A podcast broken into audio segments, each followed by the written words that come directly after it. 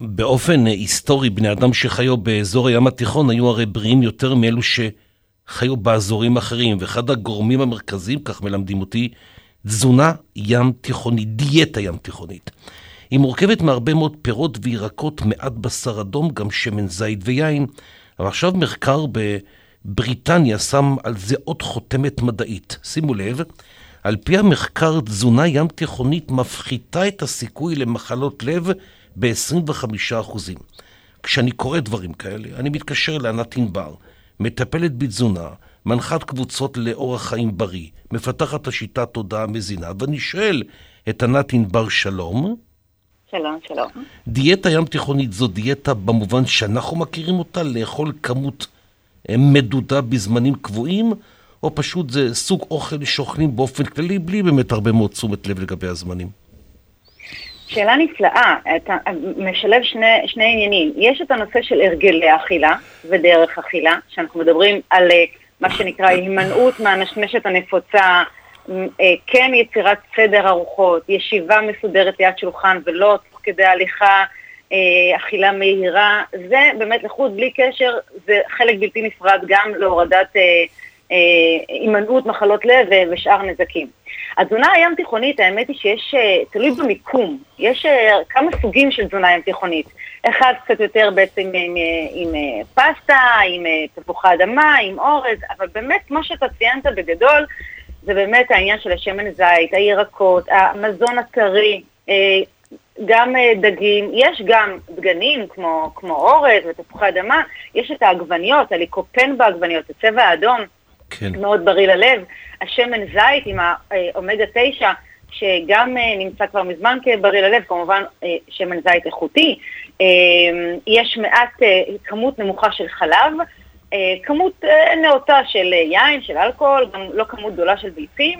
וכמובן אין ממתקים, אין את המתוקים, ויותר חשוב מזה, אין סוכר מוסווה. אוקיי. Okay. בתזונה הים תיכונית אתה לא תמצא רטבים עם סוכרים למיניהם, והסוכר המוסווה זה הנזק הגדול שפוגע גם בלב, אבל זאת אומרת, בתזונה הים תיכונית יש מרכיבים פיתוכימיקליים שתורמים לבריאות הלב, ואין מרכיבים שמזיקים מאוד אה, כמו תחליפי סוכר, כמו דיאטים, כמו הסוכר המוסווה וכולי. עכשיו בואי תסביר לנו את המחקר הזה בבקשה. כלומר, איך קיים קשר בין ירקות, שמן זית ומיעוט בשר לבין מניעת מחלות לב? כי זאת הרי הכותרת. תראה, מחלות לב נגרמות מכמה סיבות, אחד מהן זה באמת הפלק התרשתי. הטרשת, אה, הטרשת הנפוצה, אה, הטרשת של העורקים, שבעצם מתווספת החל מגיל שלוש. המון מרכיבים כולל גנטיקה כמובן, אבל גם תזונתיים, גורמים לבעצם התווספות של יותר פלק תרשתי, ואז יש חסימה של העורק, ואז כל קריש דם קטן יכול בעצם לגרום לתעוקת לב, לחסימה, להתקף לב, מחלות לב, אותו דבר גם עם אירוע מוחי וכולי. פיתוכימיקלים זה אה, בעצם מרכיבים צמחיים שנמצאו כאנטי-דלקתיים, אנטי-אוקסידנטים, מוני חמצון, ואז גם כשיש כולסטרול בדם למשל, יש מרכיבים שמונעים את ההתחמצנות שלו. Okay. אוקיי. ברגע שיש לי יותר סוכר בתזונה, למשל, יש לי הרבה יותר חמצון, ויותר יותר כפלק תרשתי, ואנחנו לא מרגישים okay. כן. את זה. זה פשוט הולך ונחסם ואנחנו לא מרגישים את זה. עכשיו, יש במחקר הזה התייחסות לבעיות לב, אותו מחקר, mm-hmm. כן, שאני מספר אותו על כך, שעל פי המחקר הזה תזונה ים תיכונית מפחיתה את הסיכוי למחלות לב, אבל כן. לא מדברת על ענייני משקל ועל השמנה, שזה נושא שמשום מה גם מעסיק אותי. נכון, וזה, אנחנו חוזרים תמיד לשיחות שלנו, כי ברגע שאנחנו אוכלים בצורה אה, מאוזנת ונכונה למערכות הגוף, ברגע שמערכות הגוף עובדות בצורה תקינה, אה, אז גם אין, אה, אה, יורד ההתנהלות הגופנית של סטרס, זאת אומרת בלוטות האדרנל פחות מפרישות קורטיזול ואדרנלין, ואז פחות נזק למערכת החיסון, פחות שומן בטני, ואז יש פחות צורך בכלל לדאוג למשקל החיצוני. משקל חיצוני אין צורך בכלל לדאוג לו. Mm-hmm. הוא יהיה תקין ברגע שמערכות הגוף פועלות בצורה מאוזנת. Mm-hmm.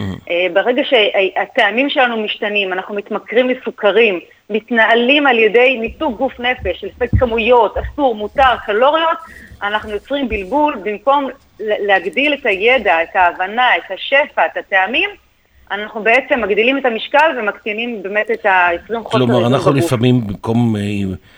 אה, להיות צמודים לתזונה הים תיכונית, אנחנו נצמדים לתזונה האמריקאית.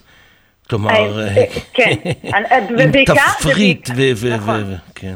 נכון, נכון, נכון. התזונה המערבית כל הזמן עוסקת במדידות, ואני כן. קוראת לזה ניתוק גוף נפש בייסורים, והתוצאה נראית לעין, זה באמת השמנה וחולי, ופשוט אם רוצים להפסיק להשמין, להפסיק להתעסק עם המשקל החיצוני, אין לנו צורך. את יודעת שלא מזמן זה בסדר גמור. לא מזמן ככה לסיום ענת ענבר התפרסמה טענה, דיברת, הזכרת את השמן זית, נכון? ונתת לזה גם מחמאות, כי אני קראתי משהו שאומר ששמן נכון. זית אינו מועיל לבריאות בכלל. אז מה את אומרת כשמדובר ב... אה, אה, אה, אנחנו, אנחנו מתבלבלים בנושא הכמויות. אנשים שומעים שמן זית מועיל לבריאות, אנחנו רוצים בריאות, אין בעיה, אז עכשיו זה הרבה שמן זית. הרבה משום דבר לא בריא. אז אני פחות אוהבת להגדיר את זה כבריא ולא בריא. שמן זית, אמרנו, יש אומגה 9, שזה חומצת שומן חד בלתי רוויה שהגוף מייצר, אבל נמצא שהגוף לפעמים מתעצל לייצר אותה, והיא חלק אה, אה, חשוב באיזון כולסטרול למשל. Mm-hmm. שמן, שמן זית לא מתחמצן מהר, כי אין לו חומצת שומן רב בלתי רוויה כמו אומגה 3. זאת אומרת, נמצא בהחלט יתרון לבריאות הלב, כן. אבל הכל במידה כמובן. וחשוב שהשמן זית יהיה בכבישה קרה, עם חריצות של עד 0.5, 0.8 כמובן. ברור. יפה מאוד. אז uh, למדנו הרבה מאוד מחמאות לדיאטה ים תיכונית, שגם מחקרים בהחלט. עכשיו במקומות שונים בעולם. אומרים, חבר'ה, בואו... יש לכם, אתם גרים בים התיכון, באגם הים התיכון, בואו ותשתלבו גם בדיאטה המיוחדת הזאת. ענת ענבר מטפלת בתזונה, מנחת קבוצות, מפתחת השיטה תודעה מזינה. תודה רבה לך, שלום שלום. יום נפלא.